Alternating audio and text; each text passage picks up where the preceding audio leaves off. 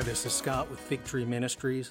In today's teaching, we're going to look at how the biblical writers use plants as metaphor to help their readers understand more complex or abstract ideas.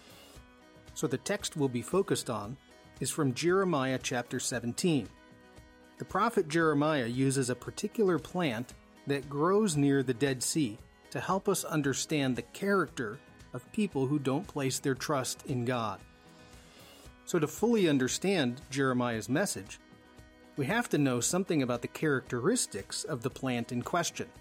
A simple English translation, such as bush, that isn't adequate to understand the idea that Jeremiah is trying to convey. Now, awareness of plant metaphors can also help us understand our New Testament. Jesus uses numerous plants to help his listeners understand difficult or abstract ideas. We hope this video will introduce you to an aspect of the scriptures that you may not have considered before.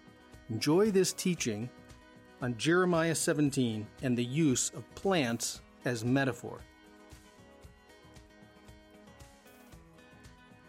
last week we did the resurrection, and that's it's a heavy topic. It really gets you thinking about, you know, especially when we got to the wisdom part. How do we walk in the world? But because that was so heavy in today's Christmas, I thought let's just do something really light. This is easy. And it's kind of fun because this is a text that you guys have read probably a thousand times. And so, God willing, you'll look at it today in new light the main topic is going to be the biblical use of plants as metaphor. Now, we've done this before when we did the mustard seed. Uh, we looked at something called an atad tree, how the atad is uh, in the book of Judges, Judges chapter 9. So the Bible writers love to use plants. We're going to see a text where there's a plant in it, but our English is woefully inadequate. Okay, so if you would, let's turn. Uh, it's going to be in Jeremiah chapter 17. Lots of pictures today, so that makes it easy. Okay, so Jeremiah 17, 5 through 8.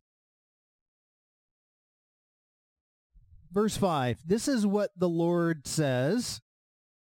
Now, we have to pay attention what Jeremiah is about to do here. He's going to make a comparison. Cursed is the one who trusts in man. Now that's this is key to our understanding. He's comparing two different types of people. Cursed is the one who trusts in man. Now what do you think the other person is? Trusts in God, of course. So there we go. Cursed is the one who trusts in man, who draws on strength from mere flesh, and whose heart turns away from the Lord. And I think we can all identify with people who do that, or maybe at one point in your life you did that. Now he goes into his metaphor. That person will be like. So we're going to, he's about to compare it to something. And my English Bible says a bush. Now this is going to be our main topic today because what does that mean, right? So that person will be like a bush in the wastelands.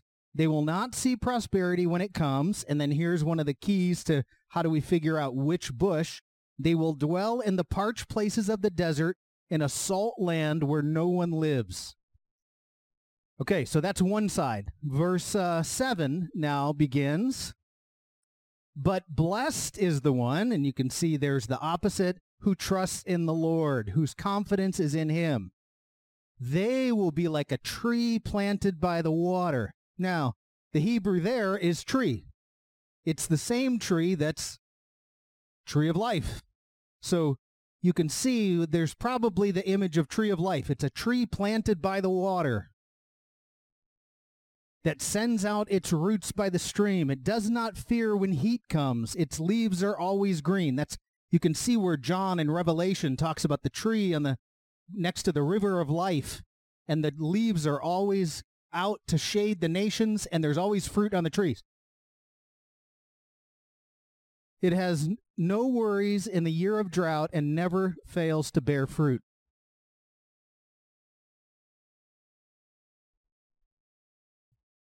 So we've got Jeremiah making a comparison. Two people, one who trusts in man, one who trusts in the Lord, and his metaphor is wrapped around a plant. Our English, I don't know what your English says. NIV says bush. Does anyone have anything different? Would you have? Is like a tree in the desert? So what we need to talk about then is how important it is to understand what plant this Bible or uh, the prophet in this case or Jesus or any anywhere in the Bible what plant they're talking about. So plant metaphors become very powerful. One reason that it becomes powerful is it takes an abstract idea. The good teachers are always looking for a way to take something abstract that's often difficult to handle and pull it down into something concrete. And so that's why when we talk about God, which is very difficult to get a handle on, it's always a king, a father, a shepherd. Because that way you go, ah, I know what a shepherd is. Also, you can't deviate too much from shepherd. If all of us have an understanding of shepherd and you say, well, God is like a shepherd, then your mind doesn't go wander off and think plumber because you wouldn't confuse the two. And so you look at but but what's what's more is you look at the qualities of a shepherd. What does a shepherd do? Oh, that's God. He's leading his flock. He takes care of you.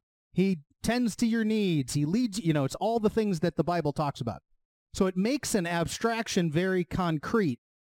Now, what we want to do is we want to look at the specific plant if we can. So where you can, look at the characteristics, much like um, when we talked about the mustard seed. Well, there's variations within the mustard family, and so if you get the one that explodes in contact with the ground and takes over your garden, that now you've got a bigger picture of what the kingdom of God looks like. It's an explosive force, and once it gets hold of something, you cannot stop it. That makes it come alive. Okay, and of course, Within that are the characteristics of the plant itself. Now, there's strong positives to this, meaning it makes the abstraction concrete. It deepens the story in simply using one plant. But one problem is, what if you're a Westerner born in San Diego? Right? Well, now you got to figure out what the plant is. Because if you're in Israel and they mention atad tree, well, you know what that is. You see them all over the place. And you know the characteristics of it. But here in San Diego, or Westerners, we go, well, what the heck's an atad? I don't know. Call it a bramble.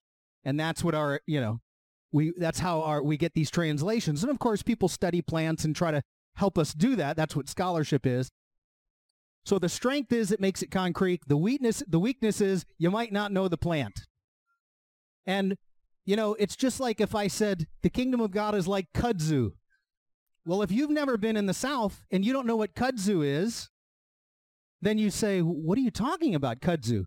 But if you lived in the South and you've seen how kudzu takes over everything, now you've got the imagery of, okay, you get the point. All right, so if we go back to the to the Jerem, oh, I'm sorry. Rewind. All right, let me give an example.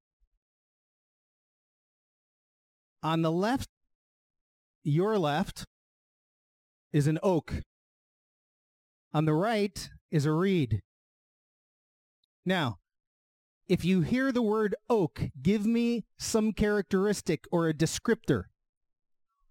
Now, why did everybody come up with the same answer that I came up with?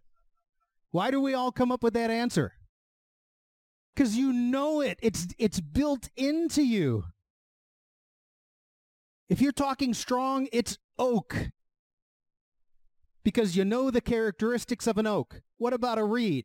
Well, yeah, no, the, it bends. Now that so now I put weak, but it's not really correct. It's more of it's more of what you just said. It bends it bends with the wind. So weakness, you know, reeds, if you actually go up to a reed and try to tug one apart. They are actually tough. So a better way of looking at it is if we go like this. An oak stands firm in the wind. A reed, on the other hand, will bow to the wind. It doesn't matter if it's from the north, the south, the east, or the west. That reed's going to bow over wherever the wind goes. Okay, now, if you take wind as a metaphor for politics,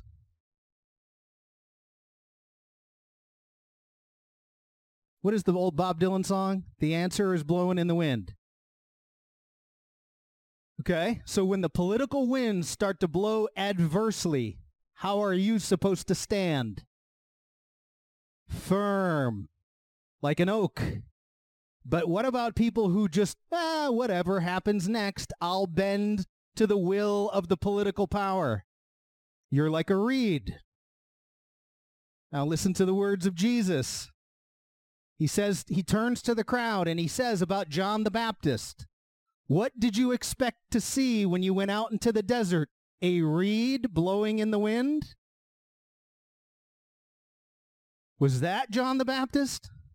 No way. In fact, somewhere around 600 AD at least, I'm sure it goes farther back than that, but Aesop has a fable, the oak and the reed. So the oak and the reed comparison had been going around through stories because the people can pick up on it. They understand the idea. So when Jesus says, "What did you see a re- or expect to see a reed blowing in the wind?" He's referring to the fables about the oak and the reed. And of course, the people know that's not John. John was an oak, and he stood up strong to the political winds. And what happened?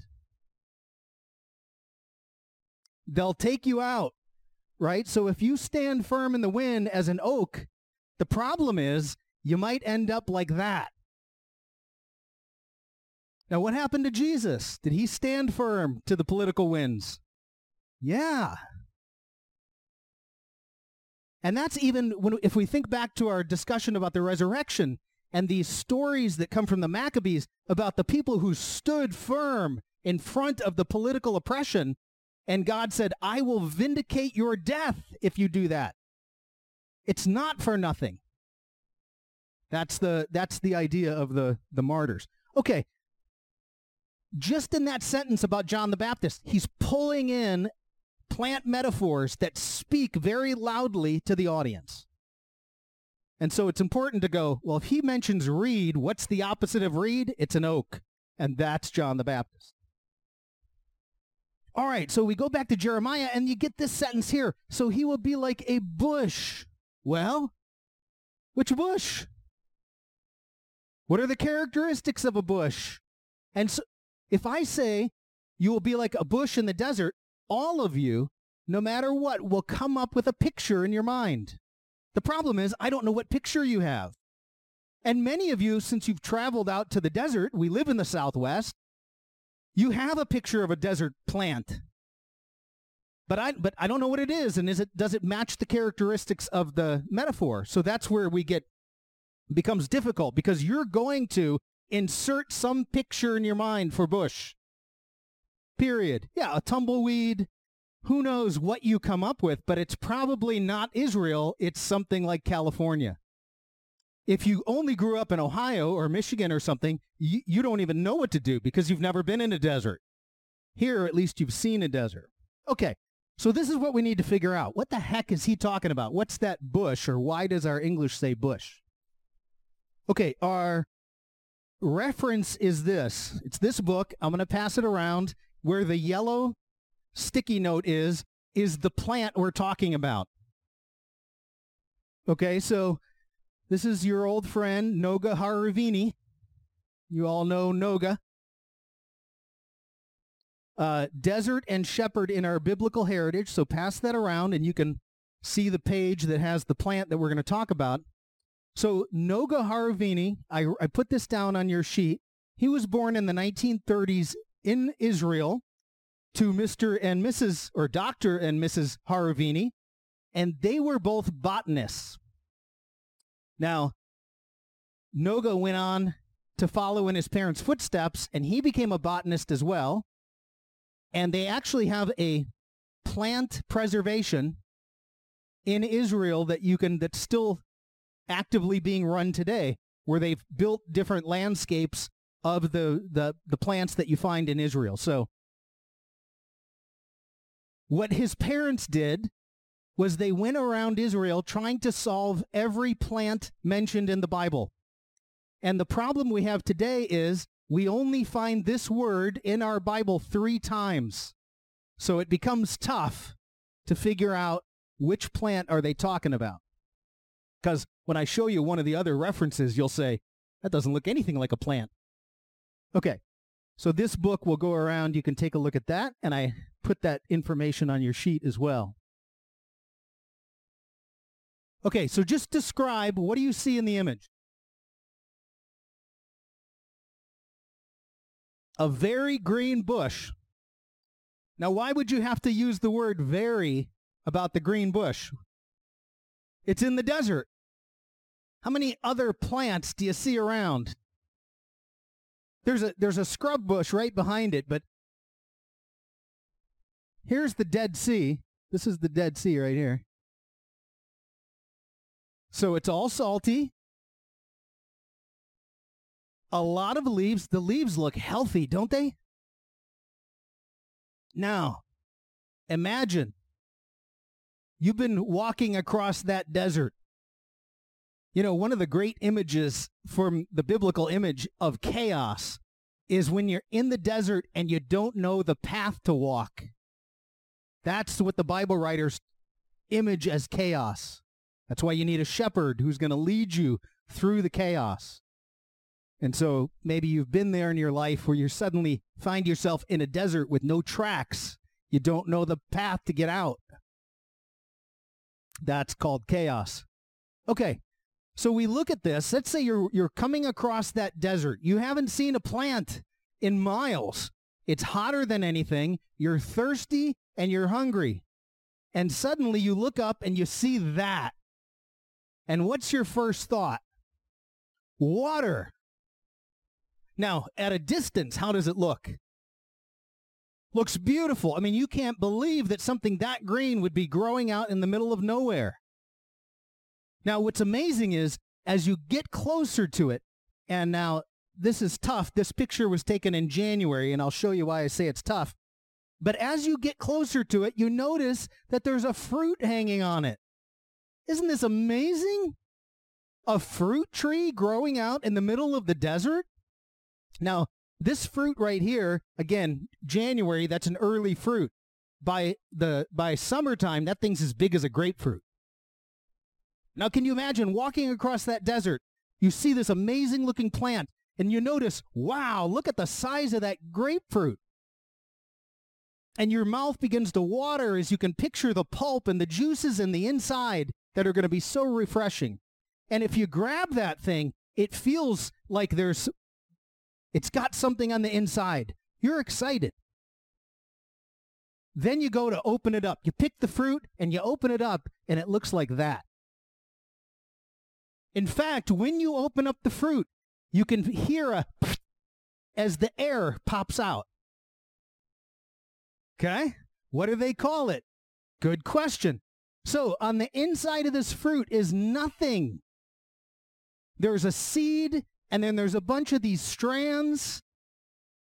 In fact, the plant is not user friendly at all. You can't do anything with it. You can't eat it. There's no, there's no, uh, from what I understand, it pulls the water, pulls the water vapor from the air. So it's not even got roots down to like a well of sorts and you'll be moving along near the Dead Sea, and you'll go for like a mile, and there'll be one of them standing there. You'll go for another mile or two, and you'll see another one standing there, very randomly standing around the Dead Sea. So the fruit in it is nothing. It's empty. Now, that right there is what Mr. and Mrs. Hareuveni call an arar, so everyone say arar. And arar, because that's what Jeremiah says. The one who trusts in man will be like an arar in the desert. Now, you have to figure out what does he mean by arar because he, this word only shows up three times in your Bible, and two of them don't look like plants. So I'll show you why they come up with that. Now, I put on here the Hebrew because I need to show you there's a wordplay going on with sounds Jeremiah's doing. The, this plant arar is spelled ayin resh, ayin resh. In Hebrew, there's two A letters. There's an aleph that's an A. There's an ayin that's an A. So you can have two words that sound exactly alike but are spelled different. So this is, I'll show you in a minute why, but ayin resh, ayin resh, arar. That's the plant. Okay? The Bedouin tribes, these are Arab Bedouin tribes. The Bedouins are the people who still live in tents. They're often the shepherds. They're a bit nomadic. They call this the apple of Sodom. And their tradition says that before Sodom and Gomorrah, before they sinned, in the days of Lot, this fruit used to produce, or this tree used to produce fruit that was good.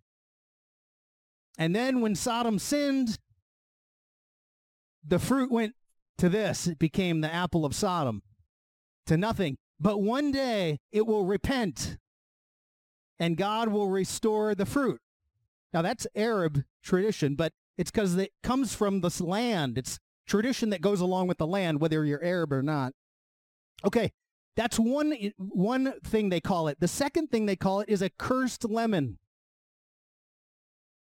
This is the one that really gets us close to the word arar. This is the name of the bush, arar, spelled ayin re, or yeah, ayin resh. Okay. The word curse in Hebrew is pronounced arar. Does that sound familiar? Yes, but it's spelled differently. It's spelled an aleph resh resh. So you can have that is arar, that is arar. So if you say arar, now I got to figure out which arar are you talking about? The curse or this tree? And so it's a there's there's a number of really cool Hebrew word that that Hebrew words that sound exactly alike but are spelled different, and then you can connect them, and it's really wild how you can connect them. So here's what this is what Jeremiah says. He says, cursed arar, or it's because it's a it's a participle, it's pronounced a little bit different, but cursed arar is the one who trusts in man. He will be like an arar in the desert. And there you get this wordplay that's going back and forth that picks up on this tree. But Hebrew is very much like um, Arabic. A lot of this, the languages around there sound very familiar. So even a cursed lemon can have the same sounding word that's cursed in, in Arabic. So you can see where they come up with a name, and that name would have a familiar sounding. Does that make sense? Okay. It's really cool. What what Jeremiah does this a lot with with words that sound similar. He's he's playing on those words. So you have an arar tree and curse me is arar. It sounds the same but spelled different. Okay, so there's cursed arar will be like a bush arar. All right, so here's what we have to look at. If he says you're like an arar in the desert and they're talking about that plant, now we have to say, well, what are the characteristics of that plant that make Jeremiah say, that's what a man who trusts in himself looks like. Because it's really about the. Yes! It looks great on the outside, but what about the inside? Full of air. It's empty. It's death. Yes, it's just, there's nothing there. But man, do they look good on the outside. Have you ever met an Arar? Have you ever been one?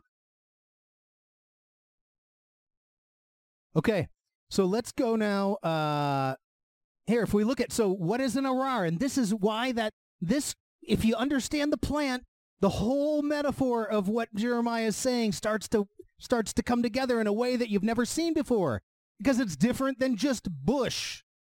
So an arar looks healthy on the outside, doesn't it? From a distance, wow, that person really looks healthy. They look like they have their act together. But as I move closer to them, I realize, you know, all that glitters is not gold, as they say. Right, so it appears to bear fruit, doesn't it? Because you can see the fruit on the tree, yet inside of it, it's that it's an emptiness and a and a death, in a sense, because the tree is good for nothing. It's cursed, yes maybe shade, but they're not very, it's not very big that you can slide under that. There are other shade trees. So a number of years ago, I was talking about this topic and a young man in there in the room came up to me afterwards and he said, he said, man, that was me. He goes, before I met Jesus, that's what I was. And I knew it. He goes, I I acted like I had everything put together, and on the inside was death. And literally, he was not in a good place. And his when he came to to know Jesus, he got restored. That's the amazing part. There's redemption. You know, he's like, I knew I was an Arar, but I didn't stay an Arar. That was his his main point. Okay, what are some now besides have you met an Arar?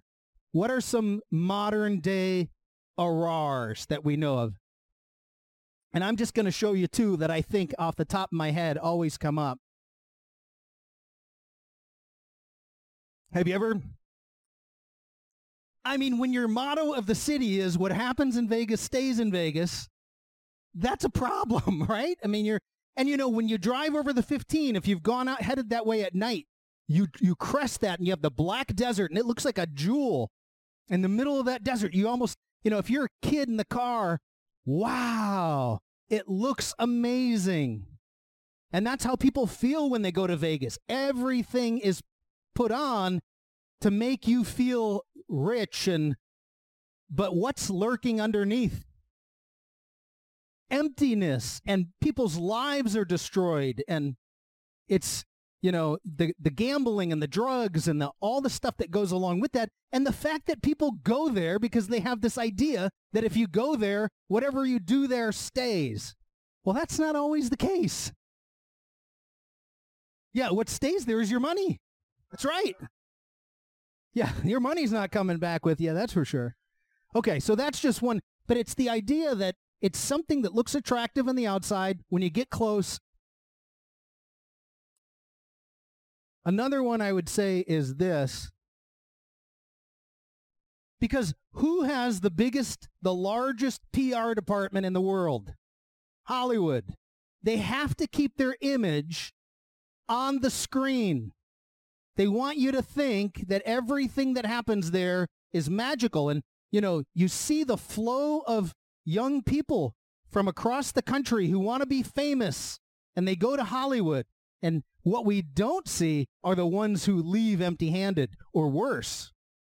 They leave with their life actually destroyed from all of the junk that goes along with Hollywood. And it becomes this uh, a rotten underbelly, so to speak. So the Arar is still that metaphor is really amazing. If we it still exists. It's a it's an amazing metaphor to use in the Bible. Okay, let me show you real quick uh, one other place. So if you want to turn to Psalm, we can flip the lights back on. We'll finish with this. One of the other places that you see the word arar pop up is in this psalm, but it's actually kind of cool the way that at least the Har- Hareuvenis see it being used. Psalm 1, I know the word well, no, the blessed is the tree, is the one who's. Yeah, the tree is going to be the tree of life. Tree, X, instead of arar. Arar is, th- this word only shows up three times. Okay, so now this is very obscure. There's not in a million billion years you're going to read your Bible and think, oh, that's the bush that grows uh, in by the Dead Sea. because the text, this is the NIV. The whole psalm is talking about someone who who's repentant and they're they're they're praying to God, they're reaching back out to God, and they're in a in a humble way. For the Lord will rebuild Zion and appear in his glory. He will respond to the prayer of the destitute. Now, would you ever guess that that's the word arar? Not in a million years. Because it doesn't make sense to say he'll respond to the prayer of a bush.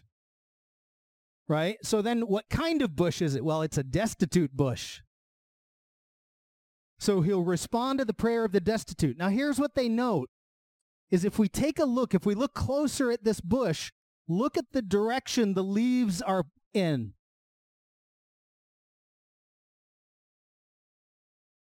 And they're praying. It's a it's a posture of prayer. So they notice that they use the same word, arar, and you say, "Ah, the bush is crying out to God." And maybe, you know, when, when God does restore the heavens and the earth, maybe the arar will get its fruit back because it's crying out in a posture of prayer to God to say, I repent. But it is pretty interesting that they would pick up on that. The especially this leaf right, you know, you see these, they're all pointing up like they're in prayer. So it's just kind of a cool another little nuance to the word. But again, not in a million years you're going to pick that up in English. Okay, that right there, that that destitute is the word arar.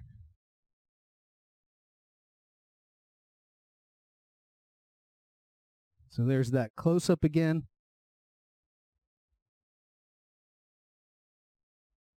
That's it. Isn't that cool? It really broadens Jeremiah's what he's saying. It takes it to a level a, a level of depth that says that's a very specific use of the word for bush. Very helpful to know what that means. It's funny. I had another picture of this bush, right? And it was a little bit wider, and I thought, oh, maybe I can show something wider on the landscape. Well, we're at this is right outside Masada. So if you've been to Masada, there's the tramway, and at the base of the tramway, I looked around the corner and there it was. I was like, "Oh, hey, there's there's an arar bush. All right, let me get some photos." Well, these people were walking on the path. There's a path right here. If you take the snake path down from Masada, this path is right here. So I had this great picture, but there's three people in the background walking. You know, makes the picture not look so isolated. Anyway, so yeah, that's where that picture was taken. Thanks for joining us under the fig tree for today's lesson. If you like this video, be sure to hit the like button below. And make sure you subscribe to our YouTube channel and hit that bell to be notified every time I upload a new lesson.